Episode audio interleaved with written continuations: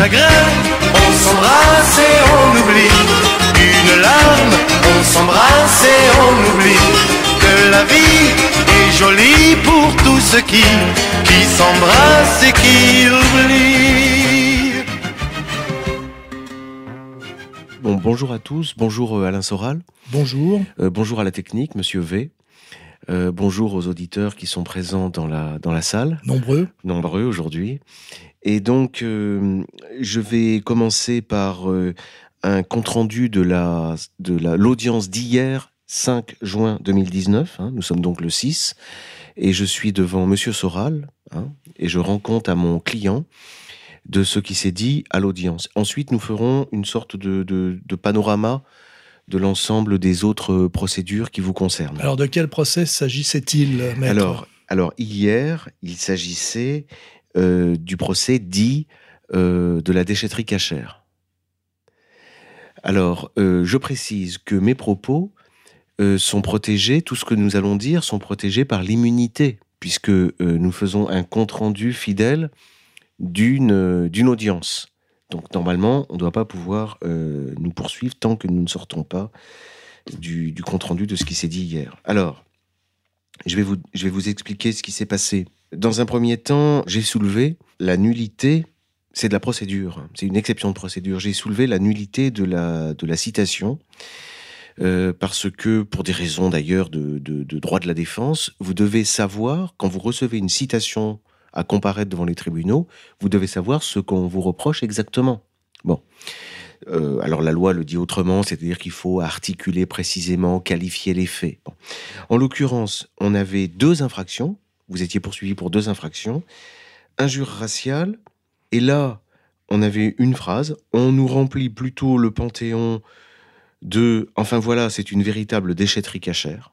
Mais le problème était surtout, déjà il y avait un problème de ce côté-là, mais le problème était surtout au sujet de la provocation à la haine raciale, où là, il y avait un texte beaucoup plus long, de près de vingt et une lignes. Je vais, je vais vous, remarquez, je peux le lire en entier. Comme ça, on a... D'ailleurs, euh, je fais remarquer que c'est de l'oral au départ, hein, c'est ça c'est, Oui, je c'est parle, une vidéo. Euh, oui. Je parle dans une vidéo et ils retranscrivent, soi-disant mot à mot, ce que j'ai dit. Oui. Ce qui fait qu'à lire, ça paraît toujours bizarre parce qu'en fait, c'est, oui. c'est de l'oral où je, je oui. digresse. C'est, c'est pas du tout... C'est, d'ailleurs, c'est pas le propos central. Euh, non. C'est pas central, hein, c'est une non. digression. Oui. Et eux, ils traquent. Ils isolent et ils, ils reproduisent comme si c'était des écrits. Ce qui fait que c'est assez bizarre parce que même moi, quand j'entends ça... Enfin, quand je le lis plutôt, avez... j'ai l'impression que c'est un peu du petit nègre. Hein. Alors vous avez raté quelque chose, c'est quand même la lecture par le, le magistrat rapporteur, hein, qui était une magistrate, hein, qui, a, qui a lu avec le ton euh, du Soral, hein, en direct. Bon, je, je, je me prête à l'exercice. Donc on, on est toujours donc sur comment lutter intelligemment contre ce piège en ce moment et cette déferlante qui s'appelle le national-sionisme, c'est-à-dire les sionistes qui investissent aujourd'hui un nationalisme incontournable pour en prendre le contrôle et le pourrir et garder le pouvoir, sachant tout le tort qu'ils ont déjà fait. On a différentes répliques, différentes stratégies, et on a aussi sur le plan éditorial avec Contre-Culture, on va lancer une collection qui s'appelle « L'imaginaire européen », car nous sommes nous aussi des identitaires, des identitaires sérieux, conséquents et cultivés, et ça va être la réédition des grands classiques qui constituent notre imaginaire européen. Ça commencera sans doute par l'Iliade, ça passera par les Chevaliers de la Table Ronde, ça passera peut-être par le roman de Renard, ça passera peut-être par Villon, ça passera peut-être par les Fables de La Fontaine, ça passera même peut-être par Walter Scott, ça passera peut-être même par certains textes de Balzac, par exemple. Je pense qu'on s'arrêtera là, parce qu'après, on est au-delà du substrat, on est dans la contemporanéité, après Balzac, à mon avis. On n'est pas obligé d'aller jusqu'à Céline, enfin on pourrait. Et je crois que donc là, on va vraiment répondre à la question « Qu'est-ce que l'identité européenne au niveau de la culture sérieuse ?» C'est-à-dire de la culture littéraire.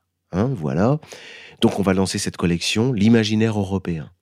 Et effectivement, par, par des classiques, rappeler ce qu'est l'imaginaire européen, les textes fondateurs.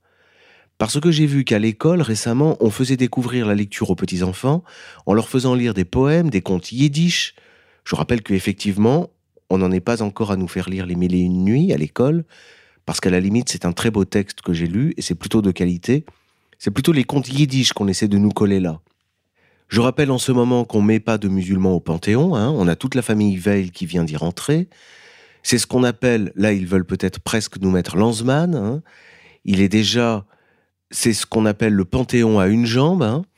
Alors hein, c'est ça, le vrai problème, c'est voilà, il n'y a pas de, on nous a pas mis des noirs et des musulmans au panthéon, on nous remplit plutôt le panthéon de, enfin voilà, c'est une véritable déchetterie cachère, hein, c'est assez facile à comprendre, donc il y a quand même ce qu'on appelle le sérieux et le frivole, et puis les, on va dire les causes principales et les causes secondaires, ou épiphénoménales, il y a les causes et les effets, et puis comme pour rappeler Carl Schmitt, il y a les ennemis prioritaires et puis les ennemis secondaires. Hein, voilà, nous, on reste quand même dans le sérieux de ce point de vue-là.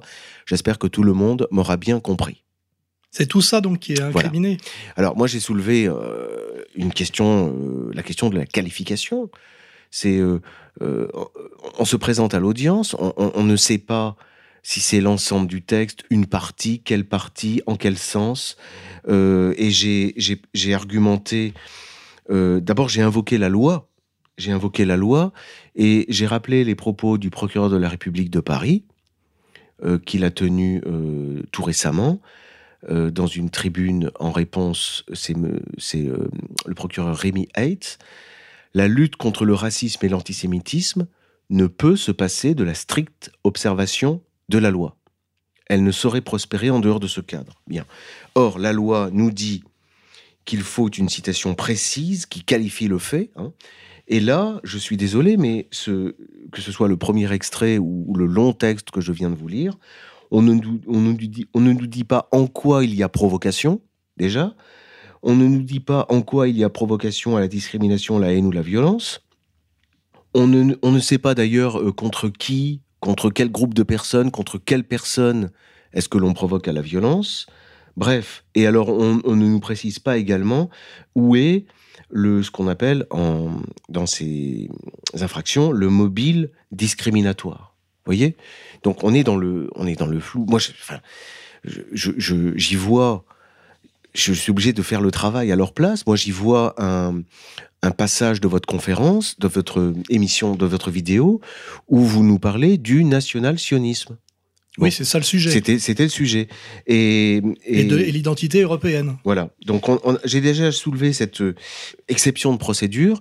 Donc, le tribunal s'est retiré pour délibérer de savoir si euh, il, on en restait là. Et puis, il a joint, comme on dit, il a joint au fond. Et nous avons ensuite abordé le fond. Donc, alors, en fait, vous, vous avez fait du droit. Et en face, comme toujours, ils partent du principe que leur justice à eux va passer, c'est ça ? Non, disons, tout le monde fait du droit. Mais il y a la loi, euh, y a, et la loi, il y a plusieurs façons d'interpréter la loi. Enfin, on a l'impression que c'est plutôt la loi, leur loi à eux qui veulent imposer. C'est-à-dire, j'ai osé aborder un sujet, et euh, parce que j'ai osé aborder ce sujet, que ce soit de manière euh, d'ailleurs incidente, comique ou sérieuse, puisqu'il y avait les trois niveaux là, hein, je suis ch- euh, châtié, je suis châtié parce que j'ai osé aborder ce sujet qui est en fait le national-sionisme. Hein. Alors, je vais vous répondre. C'est-à-dire, je, je passe... Alors, on a eu effectivement euh, les plaidoiries des partis civils, c'est-à-dire euh, le, la représentante de la LICRA, euh, Patrick Klugman qui était là pour représenter S O S Racisme, et Stéphane Lilti qui a parlé pour l'Union des étudiants juifs de France. Ensuite, le procureur a eu la parole, et puis ça a été autour de... la défense. Et c'est là que j'ai pris la parole et j'ai commencé précisément par la question de la loi. Parce que ça a été invoqué pendant les plaidoiries, la, la question du respect de la loi et de la République. La République qui applique la loi. Et c'est euh, à ce moment-là que j'ai rappelé devant le tribunal euh, que euh, une précédente relaxe euh, pour euh, un, un dessin nous avait valu une tribune dans Libération, hein, une tribune le vingt-neuf mars deux mille dix-huit, signée par de les mêmes. Sacha Gozlan, Marc Nobel, Alain Jakubowicz, Jean-Louis Lagarde, Stéphane Lilti, donc qui étaient présents ici. Et j'ai rappelé que le, le tribunal, euh, au dire des signataires, semblait aller dans le sens inverse de la lutte contre le racisme et l'antisémitisme. Ça a été écrit quand même. Hein. Et que la tribune, publiquement, s'interroger sur la raison pour laquelle un tribunal, un magistrat, vous avait accordé euh, que l'on entende vos témoins. Vous vous rappelez euh, Youssef Indy, Jacob Cohen, Hervé Ryssen et euh, Pierre Hillard. Voilà, donc ça, ça avait beaucoup heurté. Et puis alors, euh, Et alors pourtant que là, on avait bien un tribunal, le tribunal incarnant la République, qui appliquait la loi. Bon, visiblement, ça a heurté le fait qu'on applique la loi. Et puis deuxième euh, euh, indice, de, pour euh, aller au fond de mon propos, j'ai rappelé la fameuse affaire du mandat d'arrêt. C'est que là, on a un mandat d'arrêt dont, à mon avis, personne ne pouvait faire semblant de croire qu'il euh, aurait pu être applicable. C'est-à-dire qu'on était, dans, on était dans, dans un cadre absolument qui sortait du code de procédure pénale. Le, le code de procédure pénale n'autorise le mandat d'arrêt qu'en matière de, de droit commun et de délit militaire. Bon, là, on était en matière de presse. Donc on ne pouvait pas, et ça n'a pas empêché, j'ai rappelé les différentes euh, offensives de la presse avec les dates, hein. On a une tribune par exemple du six mai deux mille dix-neuf, signée de Mario Stasi, Dominique Sopo, Michael Ignacia, donc Patrick Klugman, Stéphane Lilti, bon, heureux comme un antisémite en France. Hein, où là, les, les, les, les, là, il est dit que la justice, c'est un gros titre, hein, une justice devenue paralytique. Bon, alors que, et on, on, on tente de faire pression pour faire appliquer une décision illégale. C'est-à-dire qu'on veut, on veut faire basculer la République française dans des pratiques illégales. Oui, c'est d'où, d'où ma citation d'Aziza, « Notre justice à nous va passer ». Pour l'instant, c'est pas tout à fait ça, mais bon. Alors moi, j'ai, j'ai, j'ai, j'ai donné mon interprétation de, de, du phénomène, et il m'a semblé qu'on avait affaire à une volonté de lutter, non pas contre l'antisémitisme ou le racisme, mais de lutter contre Alain Soral, mais avec un, une sorte de perversité, une jouissance supplémentaire à le faire de manière illégale. C'est-à-dire euh, sanctionner quelqu'un dans le cadre, dans le respect de la procédure et dans le respect des textes, c'est une chose, mais parvenir à le sanctionner en violant ouvertement la loi, il y a quelque chose comme un redoublement du, du, du, du bonheur que ça procure, puisque la République elle-même bascule dans l'illégalité, voilà, donc ça c'est... Oui, on, on sent bien que là, que c'est une démonstration de force à, la, à laquelle on assiste. Hein, c'est-à-dire que une, euh, les représentants autoproclamés d'une communauté ultra-minoritaire dans un pays qui ne reconnaît pas les communautés veut faire plier la loi, hein. C'est, c'est, c'est ça le contexte. Et, et d'ailleurs, c'est ça un peu ma, ma démarche sacrificielle. C'est que plus... Parce qu'en fait, euh, par exemple, ce dont vous me parlez là, quand je lis, moi, la presse qui ne fait que relayer la brève A F P, c'est pas du tout ce qu'on ressent. Hein. On voit... Et je rappelle d'ailleurs que le patron de l'A F P a été récemment, euh, comment dirais-je, convoqué par le, par le patron du C R I F. Parce qu'ils estimaient que c'était la manière dont ils rendaient compte du conflit israélo-palestinien n'était pas tout à fait conforme à la volonté du C R I F. Donc on voit bien là que, malgré la diversité des médias, tous les médias reprennent la, la, comment dirais-je, la brève, la brève de l'A F P, qui est sous la menace permanente du C R I F de ne pas en faire assez. Et, et cette brève de l'A F P, moi j'ai lu, hein, parce que j'étais pas au procès, ne rend absolument pas compte de ce dont vous venez me parler. Hein. Voilà, donc on a une distorsion dans tous les sens, hein, de l'information, du droit. Euh, et on voit bien là qu'on a une, une communauté ultra-minoritaire qui fait pression en permanence sur la République au nom de valeurs qui, visiblement, ne sont pas celles de la République. Et c'est là qu'on pourra parler tout à l'heure de Christine Angot. Peut-être que ça permettra d'éclairer un peu. Alors, donc, Stéphane Lilti a plaidé que vous étiez de l'objet, il a compté, hein, depuis deux mille sept, de quarante-deux procédures. Oui, c'est-à-dire qu'il me harcèle. Ce, ce, à quoi, ce à quoi, moi, j'ai répondu que vous étiez pris en tant que directeur de la publication du premier site internet d'information politique de France, et qu'en tant que directeur de la publication, il était absolument normal qu'en dix ans, hein, vous ayez été l'objet euh, de quarante-deux procédures, et que leur nombre, peut-être un peu euh, élevé, ne faisait que euh, traduire le fait qu'effectivement, on avait, on avait affaire à du harcèlement. Et du harcèlement toujours des mêmes, hein. C'est, parce que c'est Lilti. C'est Stéphane Lilti, oui, c'est-à-dire c'est l'Union des étudiants juifs de France, c'est l'association J'accuse, mais on a également dans, dans l'affaire la, la LICRA. Tout ça, c'est les faux-nés du, du voilà. C R I F, hein, en réalité. Alors, on vous a... Euh, alors, moi, j'ai... Moi j'ai des, des gens m'ont, m'ont, m'ont fait remarquer que cette fois, je vous ai défendu vraiment personnellement. C'est-à-dire que euh, j'ai rappelé que euh, vous étiez d'abord un écrivain. Ce qui n'est hein, jamais mentionné. Hein. Ce qui n'est jamais mentionné. Et, et, et j'ai évoqué une chose dont je pense qu'on peut dévoiler euh, la, prime, enfin, la primeur. C'est-à-dire vous, vous venez par exemple de rédiger un, un texte hein, sur, sur, sur Céline, que j'ai eu à lire. Et il y, y, a, y a vraiment une, une, une, une énergie littéraire hein, et une, une, une précision. Enfin, il y a, y a un style. Bon, donc ça... Euh, on peut euh, vous injurier comme ils le font sans arrêt, mais il faut quand même rappeler qu'au départ, vous êtes un intellectuel et un écrivain.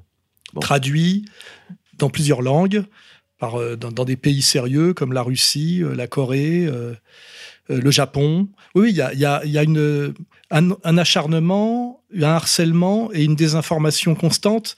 C'est-à-dire que là, on est dans le... la volonté d'inférioriser. De dégrader. De dégrader. De dégrader. Et ça, ça encore, ça va nous renvoyer à, à tout à l'heure à, à Christine Angot. Hein. Parce que qui, c'est qui le subit et qui le fait. Et, et en fait, qu'est-ce que ça révèle? C'est ça qui est intéressant. Est-ce que ça révèle les va- des valeurs de la République, des valeurs saines, égalitaires? Est-ce que, ça, est-ce que tout ça euh, exprime l'antiracisme? Il semblerait que ce soit plutôt l'inverse. Alors, dans ma phase d'introduction, j'ai aussi euh, fait allusion à, à un scientifique que j'ai entendu récemment qui parlait des phases d'effondrement, hein, que ce soit dans la nature, euh, dans, dans toutes les espèces euh, vivantes, animales, végétales. Il y a parfois des crises qu'on appelle des phases d'effondrement et des risques, effectivement, d'extinction, de disparition. Et dans ces moments-là, le, la meilleure des défenses, c'est de donner sa chance à toutes les euh, voies, à toutes les pistes possibles, de façon à ce que la défense soit trouvée. Et j'ai rappelé que nous étions effectivement, nous, en France et en Europe, dans une phase d'effondrement. Et que dans ce contexte, il fallait donner euh, la plus grande liberté d'expression à euh, des intellectuels dans le domaine politique, hein, c'est-à-dire qu'il faut faire preuve d'autant plus de tolérance que euh, la crise est grave et que les, les temps sont euh, dangereux. Hein, on, on a... Bon, voilà. Donc ça, c'était pour... Euh, euh, donner un petit peu le cadre. D'ailleurs, j'ai évoqué aussi, il a été question d'un stage, euh, non, du, d'une, d'un stage qui aurait lieu, organisé par Égalité et Réconciliation, où il était fait mention d'une pratique de sport de combat.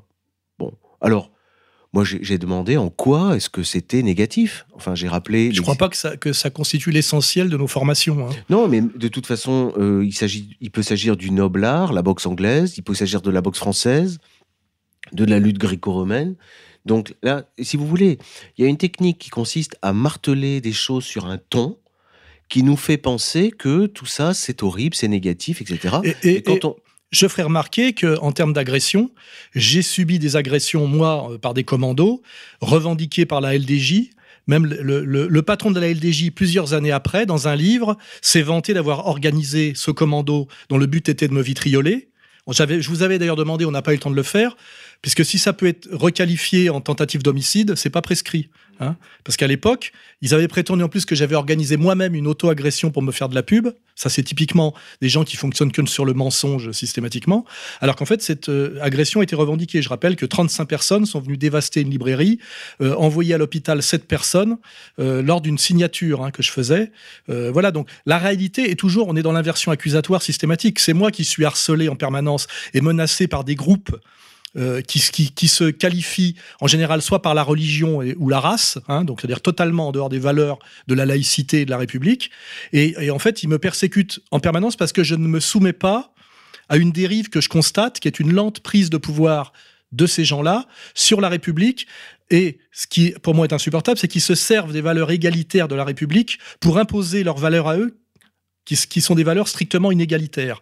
Et ça, dans le pays de Descartes, il y a quand même la logique, et, et euh, moi je suis du côté en réalité de la, on va dire, de la logique et du bien. C'est pour ça que ces gens-là euh, ne recourent qu'à la désinformation, à la manipulation, à la menace, au mensonge, et ça va tellement loin que ça finit par se voir. Et c'est un peu ça d'ailleurs notre démarche, je crois, c'est d'aider à ce que les gens le voient. On essaie de gagner du temps. Alors il y, y a une, enfin j'ai entendu hier euh, donc euh, une perle.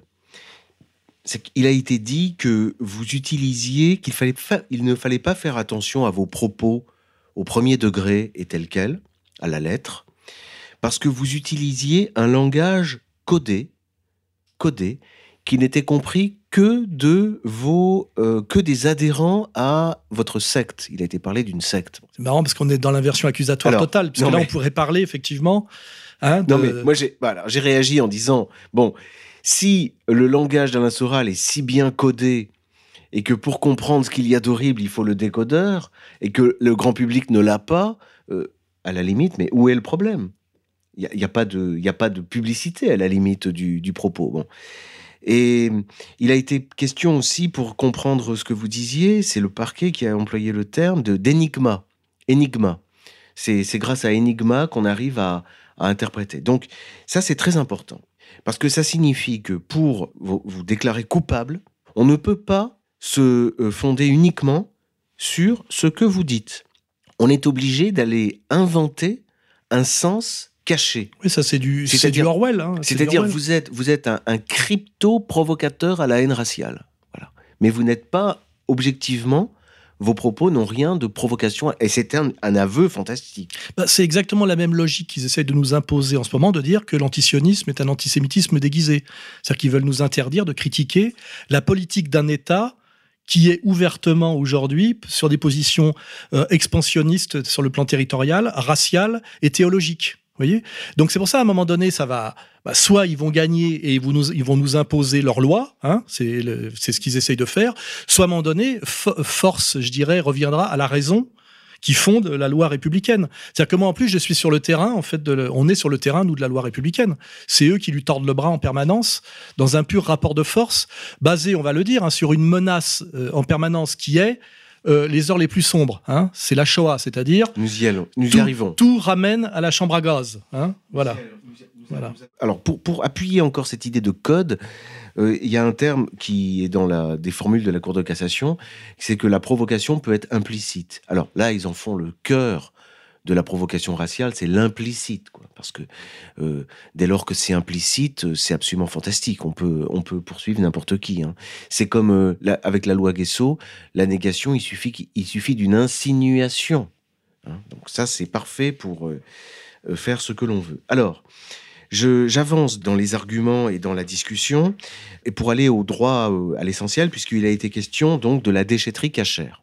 Bon, alors je dois vous dire que euh, j'ai fait, je me suis livré à une sorte de libre association à propos du terme déchet.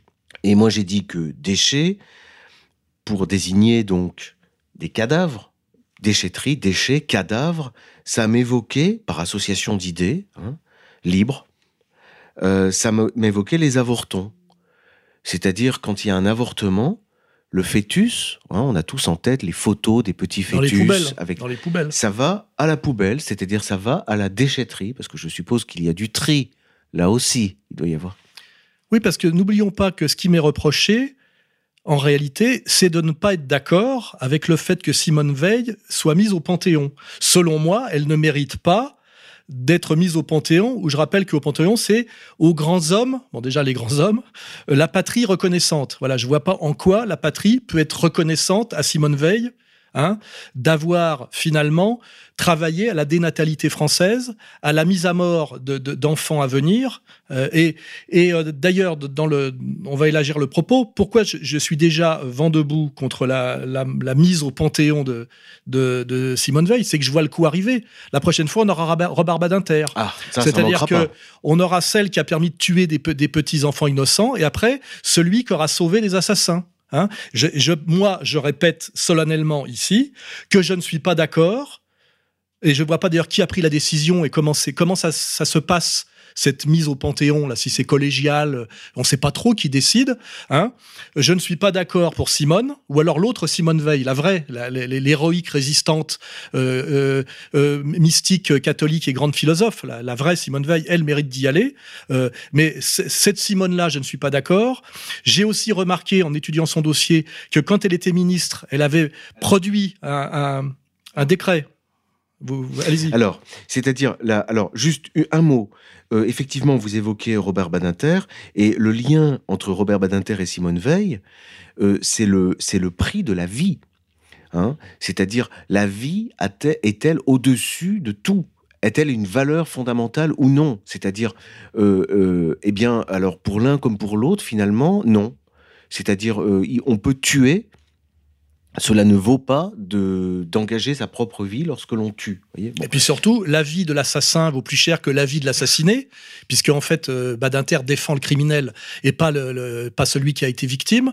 Et puis pareil, Simone Veil, elle, bah, elle, elle défend celle qui dit que son corps lui appartient et qui veut se voiler la face en prétendant que, euh, comment dirais-je, à, à, un enfant à venir n'est pas encore un être. Hein, donc ça, c'est une discussion de fond. Mais donc, on voit bien que d'un point de vue moral, euh, par rapport à la vie, par rapport aussi à ce qu'on peut appeler nos valeurs fondamentales, puisqu'on parlait des valeurs européennes, c'est-à-dire le, la, le, les, val, les valeurs de la chrétienté, même de la catholicité.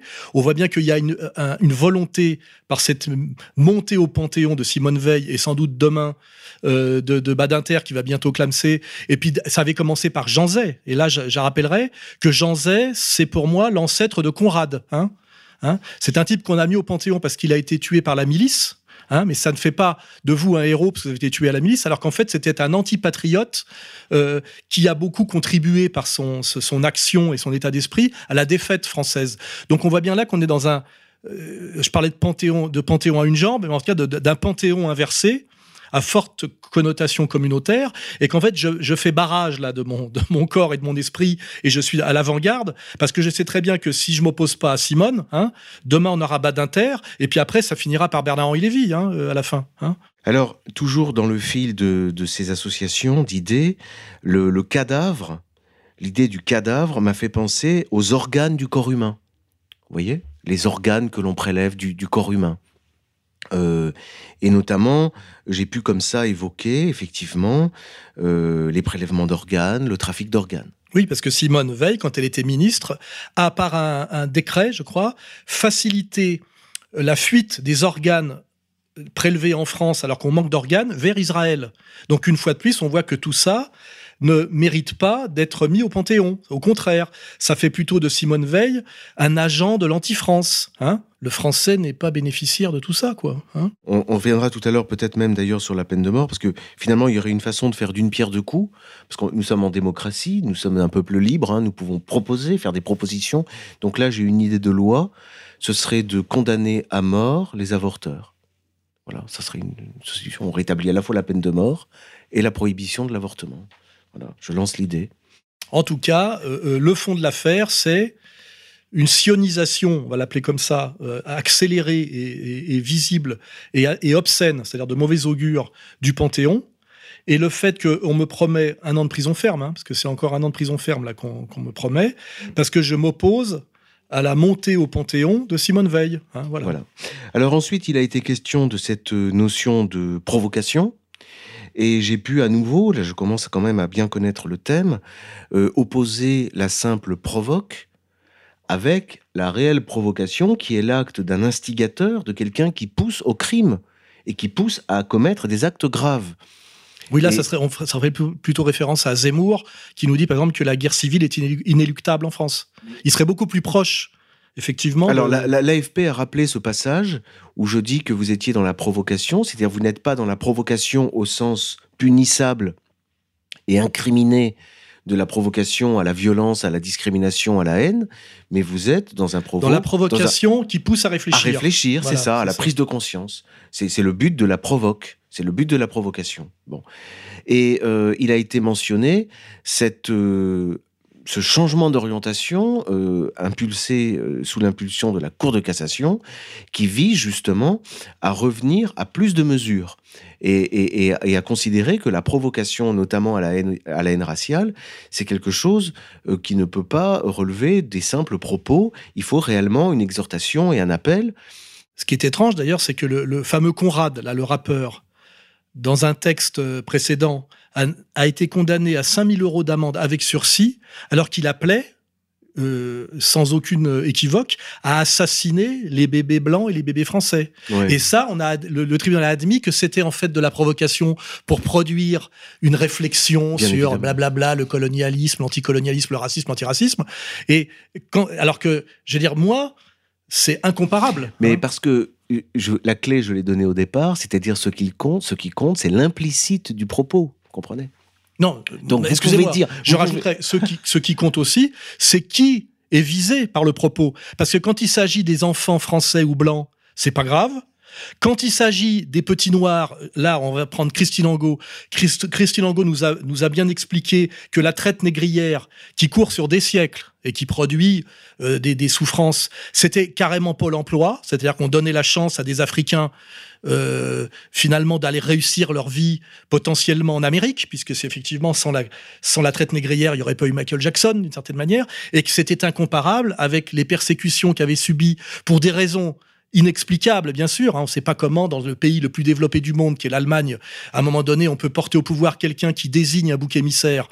Et soit le peuple entier est devenu fou, soit il y a un certain niveau de crédibilité dans la désignation. Mais ça, c'est un vrai sujet de réflexion. C'est un, c'est un sujet de réflexion, hein, j'irai pas plus loin. Et là, on vous dit que c'est incomparable. En fait, on a bien compris que pourquoi c'était incomparable, parce qu'il n'est pas question de comparer la vie d'un juif, qui est le peuple élu, et qui a donc en lui du le divin, avec, et là il suffit de citer Maïmonide, avec le reste de l'humanité, qui euh, ne, ne sont que euh, mis sur terre par Dieu pour leur servir, je dirais, d'instruments. Hein, d'instruments. Ça veut dire d'ailleurs prélèvement d'organes, ou euh, euh, serviteurs, voire esclaves. Et que même chez Maïmonide, on a même plusieurs niveaux. On a euh, le blanc qui est en dessous, puis en dessous, on a, on a le noir qui est un singe doté de la parole. Et là, quand Christine Angot, sur la deuxième chaîne, c'est-à-dire le service public, à une heure de grande écoute, la grand-messe du samedi soir, celle qu'on a d'ailleurs retirée à Ardisson à une époque pour la confier à un, à un gay, euh, elle nous fait bien comprendre qu'il n'est pas question de comparer des siècles de souffrance noire avec quelques années de, de, de, de souffrance juive, parce qu'en réalité, elle exprime la même chose que Finkielkraut, elle exprime la, la, la, le sens profond de la Torah et du Talmud, c'est que n'est humain, n'est humain que le juif. Et c'est là qu'on comprend mieux ce que veut dire la, la différence entre crime contre l'humanité et crime de guerre. Hein, voilà. Hein. Et, et, et c'est quand même ça qu'on essaye de nous imposer aujourd'hui, euh, en passe, euh, euh, au nom, enfin au nom, euh, euh, en se servant des valeurs de la République et de la laïcité. Or, derrière, il n'y a pas du tout, comme je l'avais dit d'ailleurs dans ma déclaration solennelle qui m'a valu une condamnation à un an avec mandat d'arrêt, là-dedans, il n'y a ni liberté, ni fraternité, ni égalité. Hein, voilà. Donc, on est bien en train, en douce, de nous faire bouffer de, euh, comment dirais-je, de quelque chose qui est exactement l'inverse des valeurs qui ont permis à ces gens-là à une époque de sortir de là où ils étaient. Hein, parce que là, il faut revenir à la, à, à l'émancipation et au, au pacte de l'émancipation. C'est-à-dire que le but de l'émancipation, c'est de faire de ces, de ces gens des citoyens, hein, c'est-à-dire d'adhérer aux valeurs universelles égalitaires. Or, ce qui est en train de se passer, c'est qu'ils se sont servis de ce, de ce pacte d'égalité euh, qui a valu leur émancipation pour essayer d'imposer leurs leur valeurs et leurs lois inégalitaires. On en est là exactement. Hein. Alors, pour, pour récapituler, il ne faudrait pas, ce qui risque de se produire, ou ce qui s'est produit dans le passé, que lorsque l'on dise euh, « pendez les blancs », on comprenne que implicitement, ça ne veut rien dire, ça ne veut pas dire ça, et que quand vous dites euh, « le Panthéon doit pas de, de, est en train de devenir une déchetterie cachère », implicitement, ça signifierait la chambre à gaz. Voilà. Voilà les, les, deux, les deux écueils, quoi. Hein. Et puis on voit bien qui décide de ce deux poids deux mesures, qui fait pression pour, puisqu'on voit bien qui tient l'antiracisme en France. Je, je, là aussi, paradoxe énorme, les gens aujourd'hui qui ont en main l'antiracisme sont finalement, depuis la, la, le suicide de Hitler dans le bunker, les derniers racistes du monde, hein, enfin du, du, du monde occidental, hein, qui, qui, qui, qui fonctionnent, qui existent et qui, dont l'identité communautaire est basée sur de l'inégalité radicale, hein, c'est-à-dire peuple élu. Hein.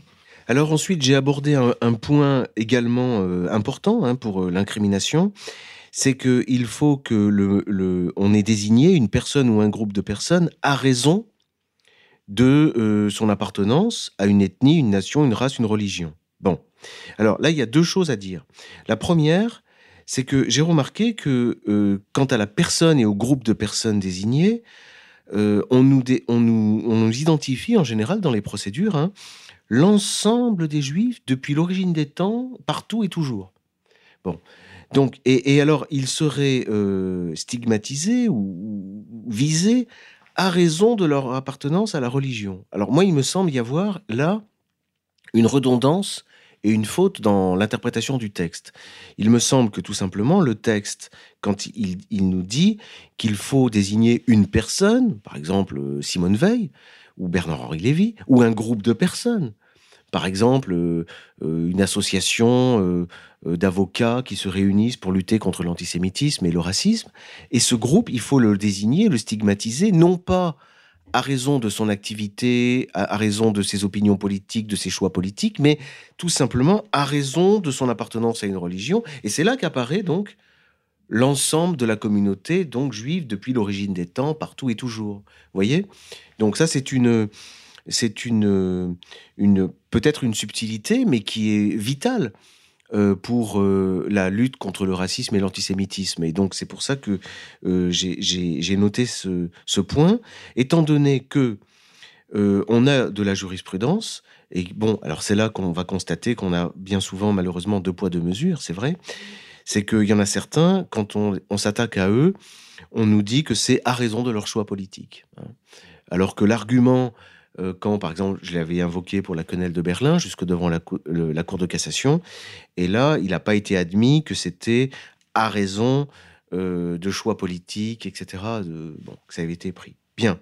Alors, c'est peut-être un petit peu obscur, mais c'est pas, c'est pas, c'est pas grave. J'évoque ce point euh, pour euh, différentes personnes. En tout cas, quand vous euh, désignez... J'ai, j'ai mentionné aussi qu'il était quand même trop facile de systématiquement jouer sur l'identité, sur la religion juive des gens. C'est-à-dire que euh, Simone Veil, finalement, elle a, elle a une sorte de, de double nature. Elle a deux natures.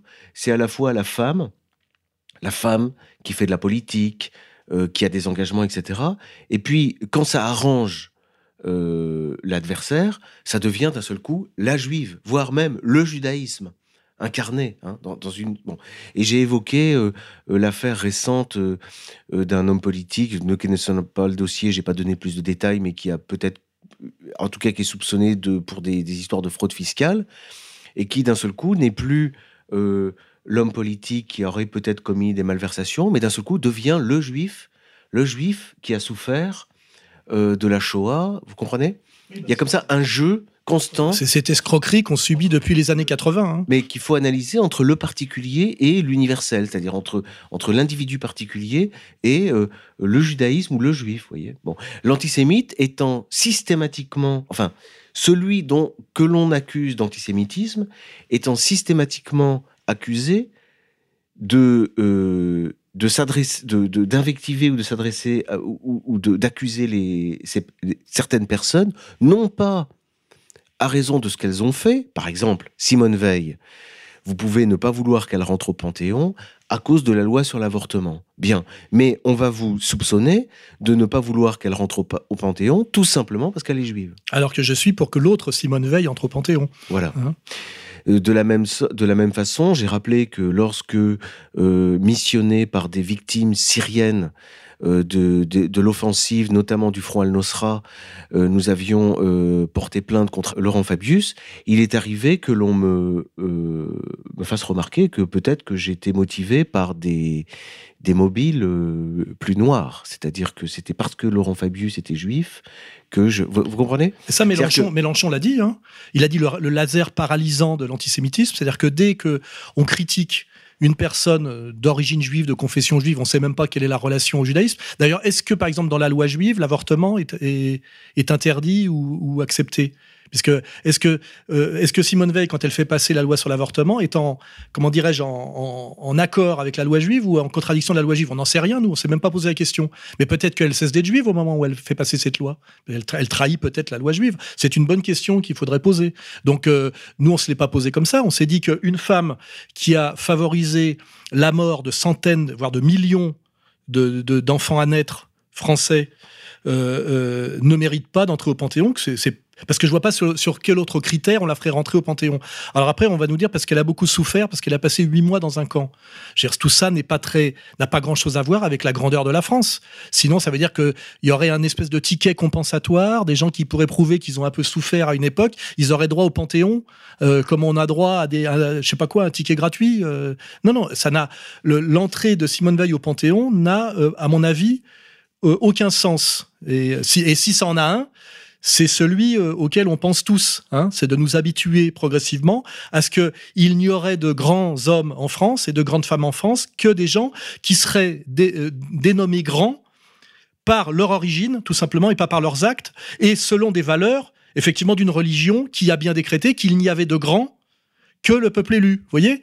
Donc on voit très bien aujourd'hui qu'on est en train de, de tordre, en fait, le Panthéon, qui est déjà normalement un endroit où on met les dieux. Alors déjà, c'est un Panthéon laïque, puisqu'on y met des grands hommes, qui seraient nos dieux, nos dieux à nous, et, et, et les dieux de la France, et de la France républicaine, donc issus des valeurs de la Révolution française. Donc des gens qui auraient œuvré pour la liberté, la fraternité et l'égalité. Eh ben, euh, je ne vois pas que Simone Veil est prioritaire, je dirais, dans, le, dans la liste d'attente des gens qu'il faudrait y mettre. Et, et, et alors, j'ai remarqué, parce qu'il y a toujours des, il y a des professionnels hein, qui réagissent. Ils m'ont dit, ils disent, oui, Soral est bête quand il dit qu'on ne met pas de noirs et de, de musulmans au Panthéon, parce que si on voulait la jouer euh, France moderne, on pourrait se dire, oui, il n'y a pratiquement que des blancs euh, dans le Panthéon, on pourrait y mettre des grands hommes de couleur ou originaires de notre empire colonial. Alors, on me dit, oui, il y a Félix Éboué. D'accord, mais Félix Éboué, il n'est pas rentré hier, il est rentré il y a très longtemps. Or, on aurait pu, par exemple, euh, euh, proposer l'entrée au Panthéon d'Aimé Césaire ou de Léopold Sédar Senghor pour le, ce qui, la manière dont ils ont fait le lien entre la France et ses anciennes colonies, euh, euh, le, le génie français qui est allé au-delà des mers, et cetera. Enfin, ça, ça, ça avait, ça avait une valeur, je dirais même, par rapport à l'idéologie dominante, de réconciliation, de fraternité, d'ouverture à l'autre, et cetera. Simone Veil ne va pas du tout dans ce sens-là. Donc, pour le connard et le prétentiard qui m'a dit que je ne savais pas qu'il y avait Félix Éboué. Je sais très bien qu'il y a Félix Éboué au Panthéon, mais il y a été mis il y a très longtemps et il n'y en a pas beaucoup d'autres que lui. Voilà. Donc, la, la question, c'est pourquoi Simone Veil, après Jean Zay et sans doute euh, avant, euh, avant Badinter, et pourquoi pas, si on veut la jouer moderne, ouverte et antiraciste, pourquoi pas plutôt Aimé Césaire et Léopold Sédar Senghor, hein ? Voilà, ça, c'est un vrai débat. Et vous avez raison de rappeler que, fondamentalement, le Panthéon... Euh, c'est là que sont les dieux protecteurs de la République. C'est ça. Et d'ailleurs, il euh, y, y a un problème qui va se poser. Euh, je pense qu'on pourra d'ailleurs en parler en appel. Parce que je rappelle que le jugement sera rendu le jour de mon anniversaire, le deux octobre. Je me demande s'ils n'ont pas fait ça aussi, si c'est pas voulu. Hein, que je prenne euh, de la prison le jour, le jour de mon anniversaire. Ça fait partie de, de, la, de leur... C'est des méthodes de torture psychologique que je subis depuis des années.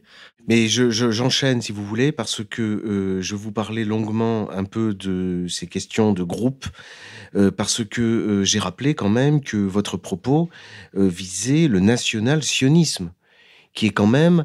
une idéologie récente, euh, qui n'est d'ailleurs pas, comme je l'ai dit, euh, euh, promue euh, par, spécifiquement par des juifs, mais il peut y avoir des chrétiens, euh, il peut y avoir des athées, et cetera, euh, dont effectivement des gens comme Zemmour, qui, qui est juif, euh, comme euh, William Goldladen, qui, qui oui, est puis également... récemment, les, les, les, les, les nouveaux cadres de Éléments euh, Bousquet. Alors, donc, euh... voilà. Oui, en fait, on m'empêche de parler de sujets sérieux en m'attaquant par le petit bout de la lorgnette, sous prétexte qu'effectivement, de temps en temps, dans une tradition très française, un peu pamphlétaire, puisque là on est sur de l'oral, je m'amuse à, à vanner un peu. Mais je veux dire, tout ça est, est, fait partie d'une, d'une, d'une tradition avec le, la culture du bon mot, ou euh, Panthéon à une jambe, par exemple, ça n'a pas été, euh, ça a pas été épinglé. Si. Ouais, euh, mais, non, pas directement, ouais, mais, mais ça a été évoqué euh, à l'audience. On, ouais. pourrait, on, pourrait, euh, ouais. on pourrait faire... Parce que là, là par exemple, c'est pareil, on a un type comme Attali, qui se vante ouvertement dans une vidéo, avec le calot sur la tête, euh, que euh, eux, eux, eux, leur spécialité, c'est d'arnaquer les crétins, chrétiens, christians. Mais, mais hein. euh, Stéphane Lilti a regretté, a regretté, a trouvé que c'était regrettable, ces propos de Attali, parce que depuis, c'est exploité par les antisémites. Ah ouais, bien sûr, oui, d'accord. En tout cas, j'ai observé que, euh, contrairement à ce que prétendaient donc les avocats des partis civils, le groupe désigné n'était loin d'être l'ensemble de la population juive, était tout simplement, c'était même pas un groupe humain, c'était une idéologie que vous désigniez. C'était, c'était le national-sionisme. Voilà. Alors après, j'ai essayé d'expliquer au tribunal en quoi pouvait consister le national-sionisme et... J'ai pris un cas, j'ai, j'ai repris l'exemple, vous savez, du, du mur de Gaza, avec euh, donc les populations palestiniennes civiles qui veulent revenir sur leur terre, hein, retrouver leur terre. Et là, on a des no-borders hein, qui les empêchent de, de passer. Et puis, euh, un autre euh, obstacle qui est le col de l'échelle, où là, on a des migrants qui entrent en France avec des, des jeunes nationalistes qui, qui les arrêtent et les conduisent aux autorités. Voilà, donc j'ai repris les deux pour expliquer au tribunal que la position euh, classique de la LICRA et du C R I F, donc la position de Stéphane Lilti n'est pas du tout national-sioniste, la position euh, du LICRA et du C R I F, c'est à Gaza, on bloque, mais au col de l'échelle, on accueille.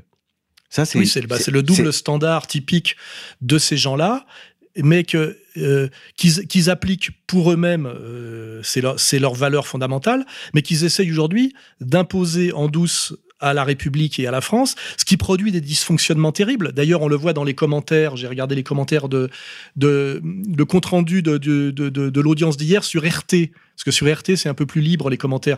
Et les gens voient tous le deux poids, deux mesures, le double standard, on persécute Soral, on laisse Conrad courir, euh, tout le monde a compris. Et, et ça, ça fait monter l'antisémitisme. C'est, en fait, il faut le dire clairement, ces gens qui me harcèlent et qui me persécutent alors que je défends en fait les valeurs de la République, d'ailleurs les, les gens d'extrême droite me le reprochent, hein, euh, ces gens font monter l'antisémitisme, c'est clair. Hein, et euh, et il y a un, un prochain procès qui va arriver euh, quand, parce qu'on a relayé un clip dans lequel, à un moment donné, un on voit une photo de B H L brûlée dans un brasero, et une fois de plus, les mêmes me poursuivent pour avoir relayé sur le site, même pas moi, mais que le site dont je suis responsable a relayé ce clip dans lequel une photo de Bernard-Henri Lévy est brûlée par des gilets jaunes dans un brasero.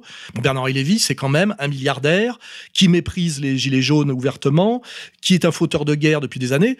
Euh, euh, je vois pas mais en non. quoi... Bah parce que quand c'est relayé par Égalité et Réconciliation, implicitement, il faut comprendre que mais... c'est le juif... Non mais si, si, euh, euh, si critiquer Bernard-Henri Lévy, Bernard-Henri Lévy pour ses actes... Ça, ça n'est pas permis à Égalité et Réconciliation. Si critiquer Bernard-Henri Lévy pour ses actes, c'est de l'antisémitisme. C'est ça. C'est très très dangereux pour les Juifs, parce que tout le monde va être d'accord pour dire « Ah, si c'est ça l'antisémitisme, effectivement, on en est tous. » C'est là où ils sont dingues. C'est là où ils deviennent dingues. C'est-à-dire que ces gens-là qui me persécutent, et la manière dont ils me perçoivent révèle en fait ce qu'ils ont au fond de l'esprit.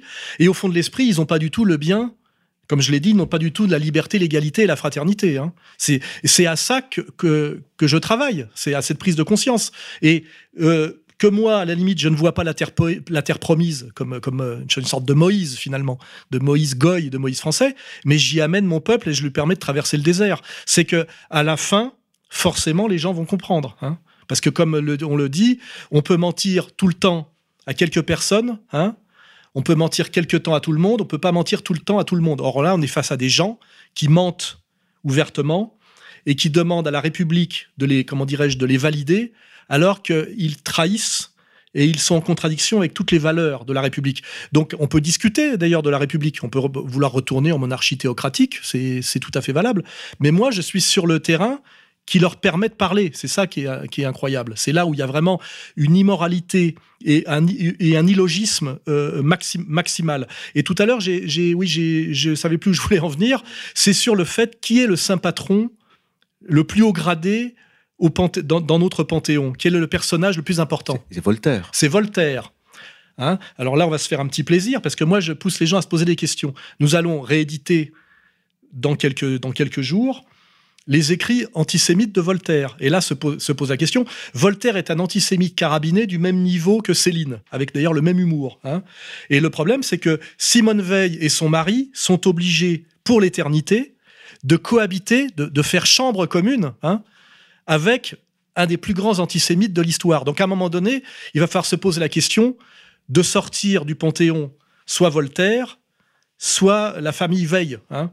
Euh, mais non, là, il y a, là, pareil, il y, y a un problème d'impossible cohabitation. Alors, je, je termine euh, sur euh, mon explication, celle que j'ai donnée avec un cas hein, de, de, ces, de ce qu'est le, le national-sionisme, à mon sens, en reprenant euh, le mur de Gaza et le col de l'échelle. Donc, pour le national-sioniste, euh, ce n'est pas comme pour euh, Alain Jakubowicz, accueillir au col de l'échelle et bloquer à Gaza, c'est bloqué partout. C'est-à-dire bloqué à Gaza et bloqué au col de l'échelle. Et j'ai expliqué au magistrat que la position nationale-sioniste, c'était des frontières partout, des frontières en Israël, des frontières en France. Et que l'optique était de, euh, de, de, de, d'orienter l'hostilité, d'appeler à la haine, là c'est une véritable provocation à la haine, envers effectivement les populations mus- musulmanes. Et euh, bon, ensuite j'ai enchaîné en expliquant que s'il y avait quelque chose qui pouvait résumer votre position depuis des années, c'était l'évitement de la guerre civile. Oui, je rappelle que je suis président d'une association qui s'appelle Égalité et Réconciliation. Hein. Voilà, c'est pas peuple élu et terre promise, le, mon quidtum. Euh, ce qui est intéressant aussi, c'est que le but de ces associations, avec le, le, le relais malhonnête également des médias, est de me faire passer pour un fou. Hein, puisqu'effectivement, quand on isole mes propos comme ça, et avec le commentaire malhonnête des médias, c'est Soral est un fou hystériquement antisémite parce que raciste. Alors qu'en fait, j'attaque les membres autoproclamés d'une communauté euh, euh, en disant qu'ils trahissent les valeurs égalitaires et antiracistes de la République, euh, et en fait qu'ils m'attaquent au nom de valeurs qu'ils essayent de cacher, mais qui se ressortent très vite, qui sont inégalitaires et raciales, hein, et même, et même euh, théocratiques. Et là, ça renvoie aussi à la manière très malhonnête et très maladroite que, dont Onfray m'a défendu. Quand on a dit à Onfray, euh, est-ce que Soral mérite la prison pour tout ça? Il a dit, la prison n'est jamais une solution, euh, que ce soit pour les pédophiles ou les négationnistes. Alors, ce qui est marrant, c'est qu'il associe...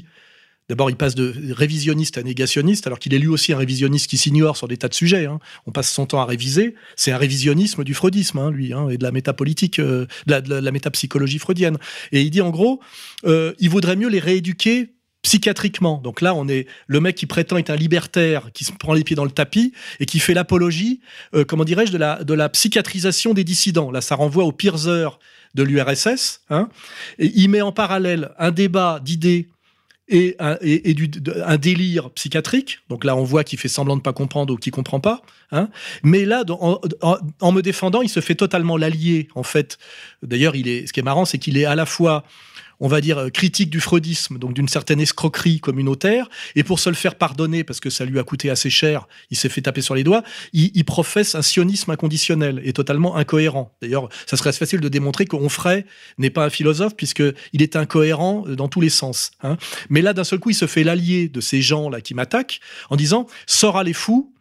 Mais la folie ne mérite pas la prison, ça mérite plutôt l'hôpital psychiatrique. Hein. Donc on voit bien que Onfray, qui se prétend par ailleurs libertaire, critique, pro-gilets jaunes, et cetera, en fait travaille en sous-main, et c'est pour ça d'ailleurs qu'il n'a pas plus d'ennui et qu'il est dans les médias, je dirais même dans les médias à ma place, hein, pour incarner la contestation. Il est totalement euh, en phase avec la stratégie que je subis de la part de ce pouvoir profond, qui est « Soral est un dangereux dingue qui mérite... » Euh, soit la prison, soit, effectivement, si on écoute Onfray le généreux, Onfray le gentil, euh, plutôt l'asile psychiatrique. Et ça nous renvoie d'ailleurs, je vous rappelle, à, à la, au, au sort qu'ont subi deux prix Nobel de littérature à la Libération, euh, Knut Hamsun et Ezra Pound, qui étaient tellement structurés dans leur pensée, mais qui n'avaient pas choisi le camp du bien pendant la guerre. En ce moment, bah, on commémore le débarquement de Normandie. C'est un bon sujet aussi, quand je vois la propagande délirante qu'on subit et aussi les mélanges de mauvais goût où, pour commémorer quelque chose, de, une, une guerre sanglante et horrible, on fait danser des gens, on fait danser des claquettes à des gens des, avec de, qui portent des uniformes. J'ai regardé la télé, ce qu'on nous montrait, et là, on voit qu'on est passé de l'histoire à la mémoire et aux docufictions. C'est obscène et c'est n'importe quoi. J'ai regardé hier, il y a une scène avec des représentants de, de, de tous les pays qui ont participé au débarquement, et on, on leur regarde un spectacle de danse. Un spectacle de danse avec des gens euh, déguisés en, en, en, en militaires et, en, et même d'ailleurs en, en, en, en gonzesses des années quarante. C'est, on est aujourd'hui dans une obscénité totale, on voit qu'on est, qu'on a glissé de l'histoire à la mémoire, et de la mémoire aux docufictions pures, hein, c'est-à-dire au grand n'importe quoi. Et euh, je boucle mon raisonnement, Onfray participe aussi à ce grand n'importe quoi, et effectivement, on est dans le... Je dirais quelque part dans le, dans le délire, parce que quand on parle de psychiatriser Soral, alors que vraiment je fais assaut de, de, de raison, on, euh, ça masque quelque chose, c'est que Christine Angot, qui est une chroniqueuse dans une émission de service public, est ouvertement une hystérique dont le C V a été d'être violée par son père, donc c'est une incestuée, qui, si on en fait une analyse clinique, est complètement hystérique et folle, hein, et mais qui n'existe comme, comme euh, euh, diseuse de morale sur le service public uniquement à cause de ses origines communautaires. C'est une évidence. Hein. Schwartz, voilà. Et, et là, on est arrivé d'ailleurs au point, de, de, au point maximal d'obscénité, c'est qu'elle nous a expliqué qu'il était inconvenant et inconcevable, en France et dans la République française et sur le service public, de comparer la souffrance des Noirs et la souffrance des Juifs. Et là, d'ailleurs, c'est allé tellement loin que je crois que Ruquier a dit que, qu'il voulait s'en débarrasser. Parce que je pense que là, ça devient dangereux. Parce que c'est ça, moi, que je montre du doigt. Ces gens hystériquement inégalitaires et dominateurs deviennent dangereux pour ce que j'appelle les Juifs du quotidien, effectivement, qui sont heureux comme Dieu en France, qui vivent très bien dans un, finalement dans le, selon les lois de la, de la République et qui ne leur ont rien demandé. Hein. Donc, je vais le redire une fois de plus, le problème, c'est pas moi, c'est eux. Le problème, c'est pas Alain Soral, c'est ces associations qui me persécutent, qui me harcèlent, c'est eux le problème. Hein. Voilà. Bon. Alors, euh, juste... Euh Un dernier mot sur euh, le, le, l'audience d'hier, euh, parce que euh, vous vous souvenez que dans le, votre propos, il était question à la fin de Carl Schmitt. Et donc, euh, Carl Schmitt a été également euh, euh, invoqué euh, pour expliquer euh, que c'était un juriste nazi, euh, qu'il avait promis, qu'il avait promu euh, la, le, un droit de la nationalité euh, raciste, et cetera. Bon. Donc, j'ai dit un mot Euh, au sujet de la référence à Carl Schmitt, et vous parliez de la différence entre l'ennemi, la distinction des... des oui, des parce que les grands, les, grands, Alors, les grands écrits de Carl Schmitt, c'est là-dessus. C'est hein. ça. Alors, c'est théorie du sur, partisan. Euh... C'est ça. Alors, sur le droit de, le, de la nationalité, j'ai, j'ai, j'ai rappelé que euh, Carl Schmitt défendait tout simplement une conception euh, réaliste de la nationalité, euh, Parce que, dont on n'a plus idée, parce qu'aujourd'hui, c'est vrai qu'on parle de français de papier d'ailleurs. C'est-à-dire qu'en réalité, c'est la loi qui euh, définit des critères pour devenir français, ou pour l'être, pour, pour, pour, pour être français, des critères qui n'ont plus rien, qui n'ont plus de rapport avec euh, quelque chose du, du peuple français naturel. Ouais, de la réalité, c'est-à-dire qu'on est dans l'abstraction de la réalité. Pure. Et, et pour mieux faire comprendre l'idée, j'ai comparé avec ce qui a lieu, par exemple, dans le droit de la filiation, où on ne parle plus d'une filiation biologique. Hein. L'analyse des sangs évoque déjà la chambre à gaz, quoi. Et on parle au contraire du parent d'intention. C'est-à-dire qu'on est d'autant plus parent, le lien de père à fils est d'autant plus fort qu'il n'y a aucun rapport, plus aucun rapport avec la génétique. Bon. Et puis moi, il ne me Même... semble pas que le, le, le, la conception de la nationalité israélienne se choquerait beaucoup des écrits de Carl Schmitt sur le sujet. Donc là, on est toujours dans le double standard, hein, dans la double éthique intégrale. C'est que je crois que Carl Schmitt va beaucoup moins loin que là où veut aller aujourd'hui Netanyahou, Euh, ouvertement. Hein. J'ai évoqué aussi, euh, pour euh, insister sur cette idée, euh, la différence homme-femme, la différence des sexes.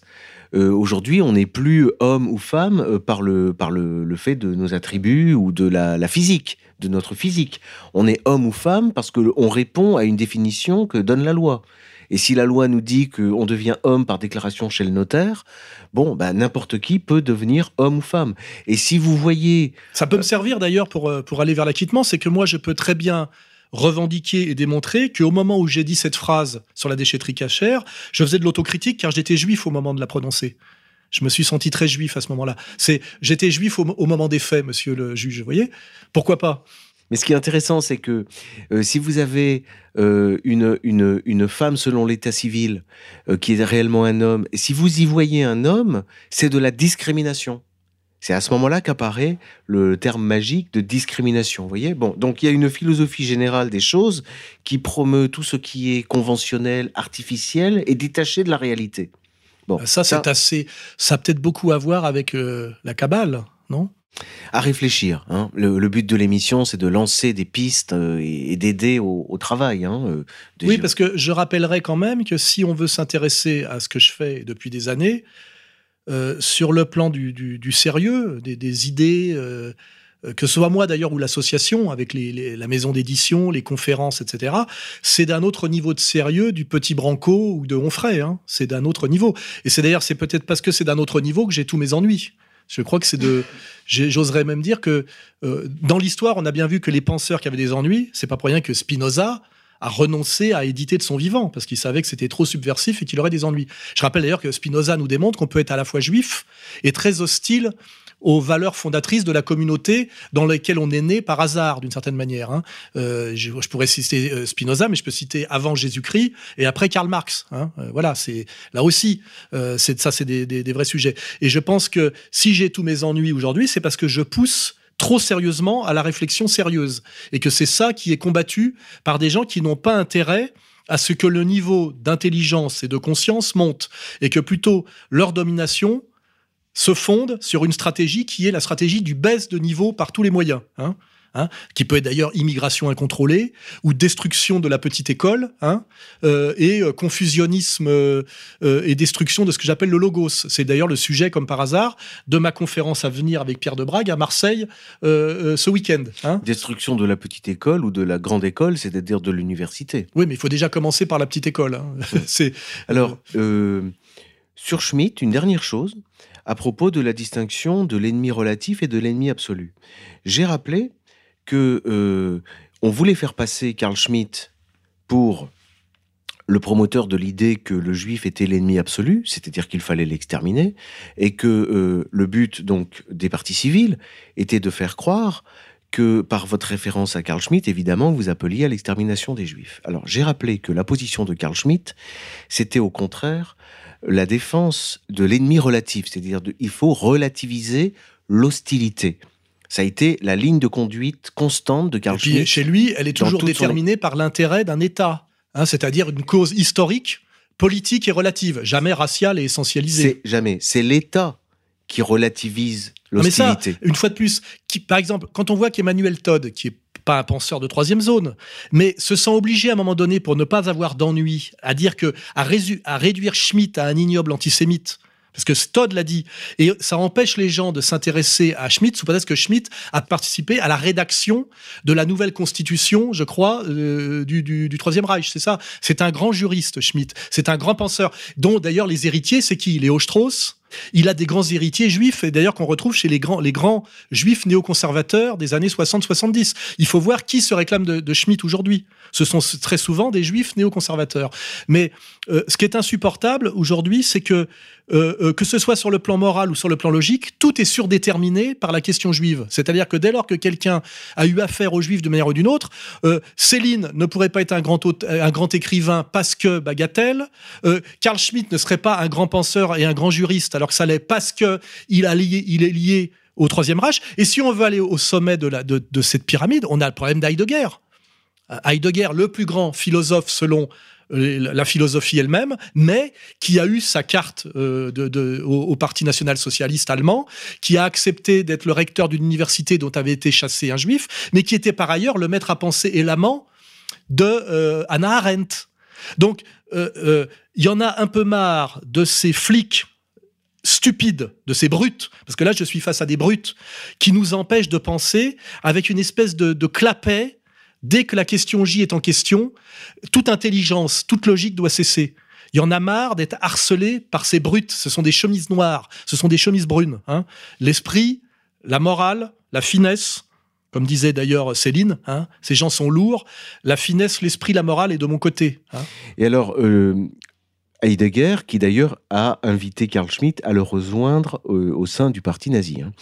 Alors, pour, pour rester sur Carl Schmitt, euh, cette euh, relativisation de l'hostilité, elle ne se fait que par l'État qui fonde le droit de la guerre. Et le droit de la guerre consiste dans le respect des civils, c'est-à-dire dans le respect des, des non-combattants, la distinction du combattant et du non-combattant, et les hostilités sont relativisées en ceci qu'elles n'ont lieu qu'entre combattants.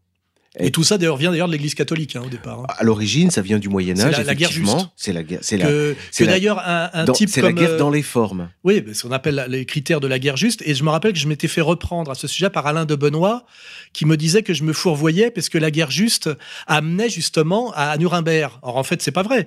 Euh, là, c'est parce que de Benoist est un anticatholique forcené.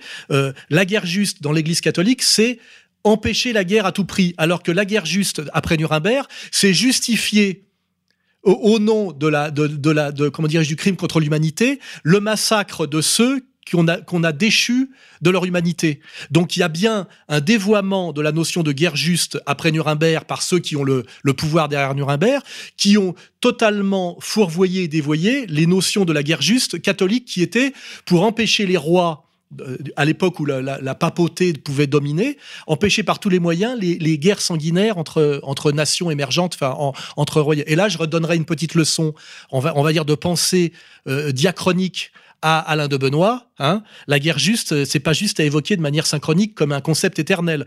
Il y a la guerre juste très, très, qui est très valable, qui est la guerre juste catholique, qui limite la violence de la guerre, et la guerre juste d'après Nuremberg qui n'est plus du tout catholique et qui, est ju qui justifie effectivement Dresde, et puis après bah, les guerres du Golfe, euh, c'est-à-dire que dès lors que quelqu'un est déchu de son humanité, les droits de l'homme ne s'appliquent plus à lui. Hein. C'est ça, c'est le, c'est justement le, l'ennemi absolu. Donc là, j'ai une petite leçon et, à de Benoist, qui n'est pas toujours si performant que ça. Et, et j'ai hein. terminé, j'ai terminé avec euh, la position de Carl Schmitt sur le cas euh, crucial de la sanction des règles du droit de la guerre, c'est-à-dire le, le cas de violation et d'irrespect, hein, que ce soit à la marge ou que ce soit de manière massive en cas de guerre civile, de guerre coloniale ou précisément de guerre mondiale. Et là, j'ai rappelé que la position de Carl Schmitt euh, et la position d'ailleurs à l'occasion traditionnelle de, de l'Occident et de la France, c'est que là, vous avez deux voies. Vous avez la voie de la paix, c'est l'amnistie, c'est l'amnistie et le pardon et l'oubli, et c'est l'interdiction faite aux historiens, non pas de nier, mais tout simplement d'évoquer les horreurs du passé. Ça, c'est l'édit de Nantes. Ça, c'est l'édit de Nantes, c'est le traité de Saint-Germain, euh, et c'est jusqu'au, jusqu', jusqu'à la Première Guerre mondiale, c'est-à-dire jusqu'au traité de Versailles, qui rompt, qui rompt avec cette tradition. C'est-à-dire le Congrès de Vienne est encore... Et une tradition qui était appliquée, je dirais, en douce, entre mille neuf cent quarante-cinq et l'élection de Mitterrand. Hein, c'est-à-dire la ré- vrai, le pacte de réconciliation nationale, absolument. Les gens qui ne s'aimaient pas, et cetera. Et cette haine a été réactivée par le procès Barbie, c'est-à-dire sous la haute responsabilité de ce très mauvais homme politique qui s'appelle François Mitterrand, et qui se l'est pris d'ailleurs à la fin dans la, dans la gueule, et qui même de lui-même à la fin, quand il a compris effectivement qu'il avait ouvert la boîte de Pandore, a dit c'est, dans cent ans encore, qu'est-ce que c'est que c'est la politique de la haine. Exactement. Et, et il dit ça à El Kabache. Donc il sait bien à qui il s'adresse. Hein, et, il et... s'adresse aux mêmes que moi. Absolument. Hein, voilà. Et Parce ces que... gens-là ont réintroduit en France... Hein, Par une, euh, en tordant le droit d'une certaine manière et par une volonté malsaine, ils ont ré- réintroduit la vengeance inextinguible, hein, ni pardon ni oubli, dans, euh, la, dans la loi française et je dirais même dans la communauté française. Hein, voilà. Alors que euh, entre quarante-cinq, on va dire après l'épuration qui a duré assez peu de temps heureusement et qui était volonté maçonnique et communiste, hein, il y avait des comptes à régler, on est passé très vite à la réconciliation nationale, ce qui d'ailleurs explique qu'il y a eu Bousquet, qu'il y a eu Papon, et cetera, des gens qui ont été réintroduits et que euh, là-dessus De Gaulle n'a jamais voulu déroger. Euh, euh, Pompidou a bien rappelé le danger de réintroduire la guerre civile en France, il s'y était opposé aussi. Il y a des phrases très claires de lui en, en, en comment dirais-je, en, en conférence de presse. Hein. Euh, j'ai cette culture-là. Et, euh, et celui qui a permis ce retour de la haine, bêtement, par, par perversité, désir de pouvoir, c'est euh, euh, François Mitterrand, dans un premier temps. Et puis après, Chirac, avec sa déclaration sur la responsabilité, euh, c'est-à-dire euh, euh, le, le, comment dirais-je, le principe qui avait été admis, qui était effectivement un principe pas forcément juste euh, administrativement, mais historiquement, mais qui était un principe de réconciliation avec un fondement moral, c'était la continuité administrative et morale, c'est passe par Londres. Hein, voilà, on avait la parenthèse vichiste. C'était un peu foireux, mais ça permettait de réconcilier la paix. Et ça permettait la paix. Et c'est ça qui doit être visé à tout prix par un homme politique et, un, et notamment un responsable politique patriote. D'où, d'où d'ailleurs mon, mon agacement de ce qui est devenu le Panthéon aujourd'hui, hein, euh, avec Jean Zay, et cetera.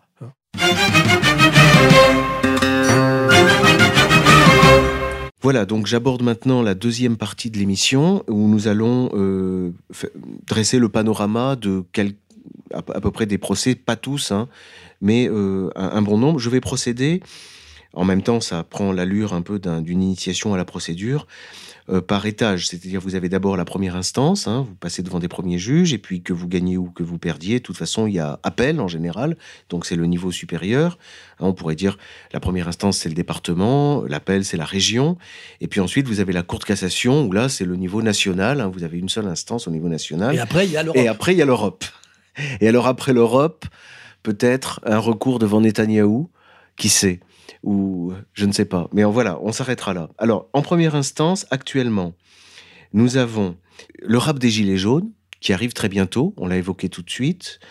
Euh, on a euh, El Fassi, hein, un problème avec El Fassi. Ça, j'ignorais même qu'il avait osé. C'est-à-dire que y a, euh, Égalité et Réconciliation a relayé une information qui avait été divulguée par Panamza, et il y a une poursuite pour recel de, de détournement de, de, de secret de l'instruction, ou je, quelque chose parce comme que, ça. Parce que euh, on a aidé à faire savoir que El Fassi avait été à un moment donné mis en, en prison. Arrêté, arrêté d'abord, ouais. Et puis ensuite, surtout, vous avez aidé à faire savoir qu'il avait été relâché. Voilà, et c'est étrangement. Étrangement. Et ensuite, il euh, y a quelque chose aussi avec Bilal Hassani, hein, à propos de l'Eurovision. Il y a une enquête égale, également ah sur oui. ce côté-là. Oui, qui a été, oui, la oui. plainte a été déposée par qui ? Alors, je n'ai pas encore plus de précisions, mais je sais qu'il y a une enquête. Donc, tant qu'on en est au stade de l'enquête, on ne peut pas exactement savoir qui a signalé, et cetera. Mais bon, on peut se... Parce que là aussi, on est obligé de s'extasier devant la candidate... La... la candidature, non, c'était quoi le, bon, on va pas anticiper de, parce de, de Bilal Hassani à l'Eurovision. C'est-à-dire que un homosexuel d'origine maghrébine euh, incarne la France. Euh, avec, et on doit s'extasier, c'est ça? Bah, en fait, oui, c'est cohérent. On doit s'extasier. Simone Veil au Panthéon et Bilal Hassani à l'Eurovision, d'ailleurs à Tel Aviv. Hein, voilà. Voilà. Alors, sur la première instance, il faut noter également euh, un dossier qui est sorti hein, de, des affaires, c'est le désistement de Paul-Éric Blanru. Alors, en appel, donc au niveau régional, je vous donne la liste des affaires. On a, alors, l'affaire Klarsfeld euh, est terminée, hein, euh, c'est le... l'affaire « Voilà ce qui arrive quand on ne termine pas le boulot euh, ». On a précisément, vous venez d'en parler, une affaire avec Salim Laïbi, en appel. Oui, en appel. On a euh, la déclaration, votre déclaration finale euh, au procès Cancrela-Échiquier, c'est-à-dire avec euh, le, la magistrate Fradois, qui est en appel, du jugement de Bobigny. Et puis, euh, le dossier Soral-Viguier, où, avec le fameux mandat d'arrêt. Puisque là aussi, nous avons fait appel. Voilà, voilà ce qu'il en est de, des dossiers en appel. Et on pourrait d'ailleurs euh, dire combien ça me vaut d'années de prison possibles et potentielles si on additionne tout ce qui m'est promis. On est pratiquement à cinq ans, là. Hein. On est à cinq ans, oui. Ouais. Oui, c'est-à-dire qu'à un moment donné, je peux être incarcéré pour cinq ans. Hein, ce qui veut dire que même si je fais mi-peine en me tenant bien, d'abord, au-dessus de deux ans, on est incarcérable. Et puis, s'ils veulent me persécuter jusqu'au bout et qu'ils ont réellement pris les pleins pouvoirs sur la République, je peux me retrouver à une époque de, de, de tension politique assez importante euh, où je pourrais jouer un rôle. Je peux me retrouver à l'ombre pour cinq ans. Il y a peut-être d'ailleurs euh, un sens à tout ça. Hein. En cassation, on a, euh, où c'est nous qui formons le pourvoi, on a l'affaire Bangoura, l'affaire de l'Échiquier, l'affaire des Cancrelats. Et puis... on a deux affaires où euh, vous avez euh, été relaxé et où le parquet fait forme un pourvoi. C'est l'affaire Zéon et l'affaire Macron. Euh, j'ai dit l'affaire Macron, c'est-à-dire euh, Macron en marche vers le chaos mondial. C'est l'affaire Macron-Filoche. Bon. Elle n'est pas finie, celle-là ? Non, non, elle est, elle est en cassation. Ils ont, c'est-à-dire qu'ils se sont pourvus. Y a, y a, euh, le, le parquet a formé un pourvoi, oui. Ah oui, ils veulent oui. vraiment aller jusqu'au oui, bout. Oui. Hein. Et puis devant la Cour européenne des droits de l'homme, nous avons le dessin Shoah-Outé. Voilà.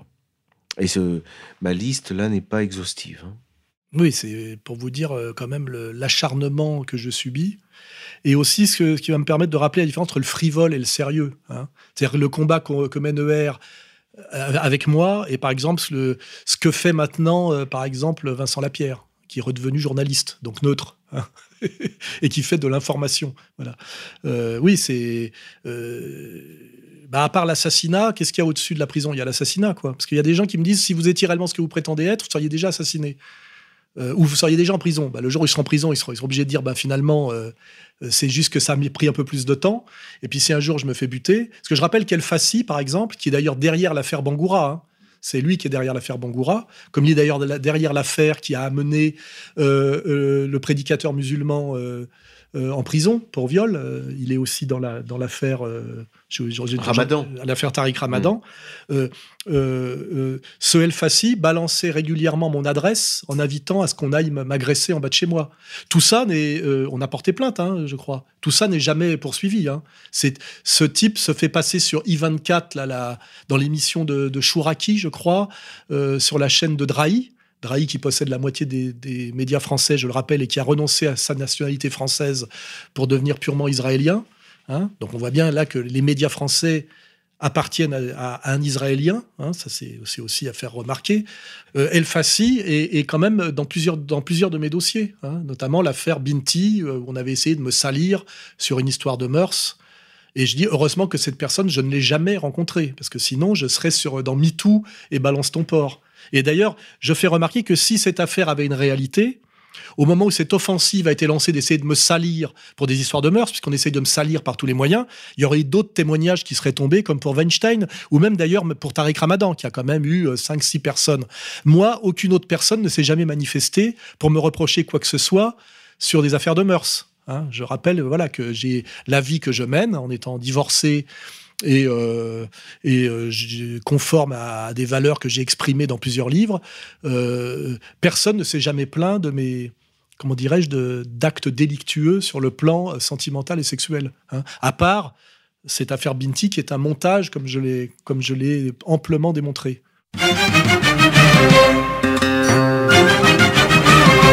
Même au palais de justice, là devant le magistrat, à la réconciliation, ils ont dit non. Ils seraient encore mariés et plus heureux qu'aujourd'hui, s'ils s'étaient dit on s'embrasse et on oublie. Le monde est fou, mon amour, ils refusent le bonheur, mais nous on laisse parler.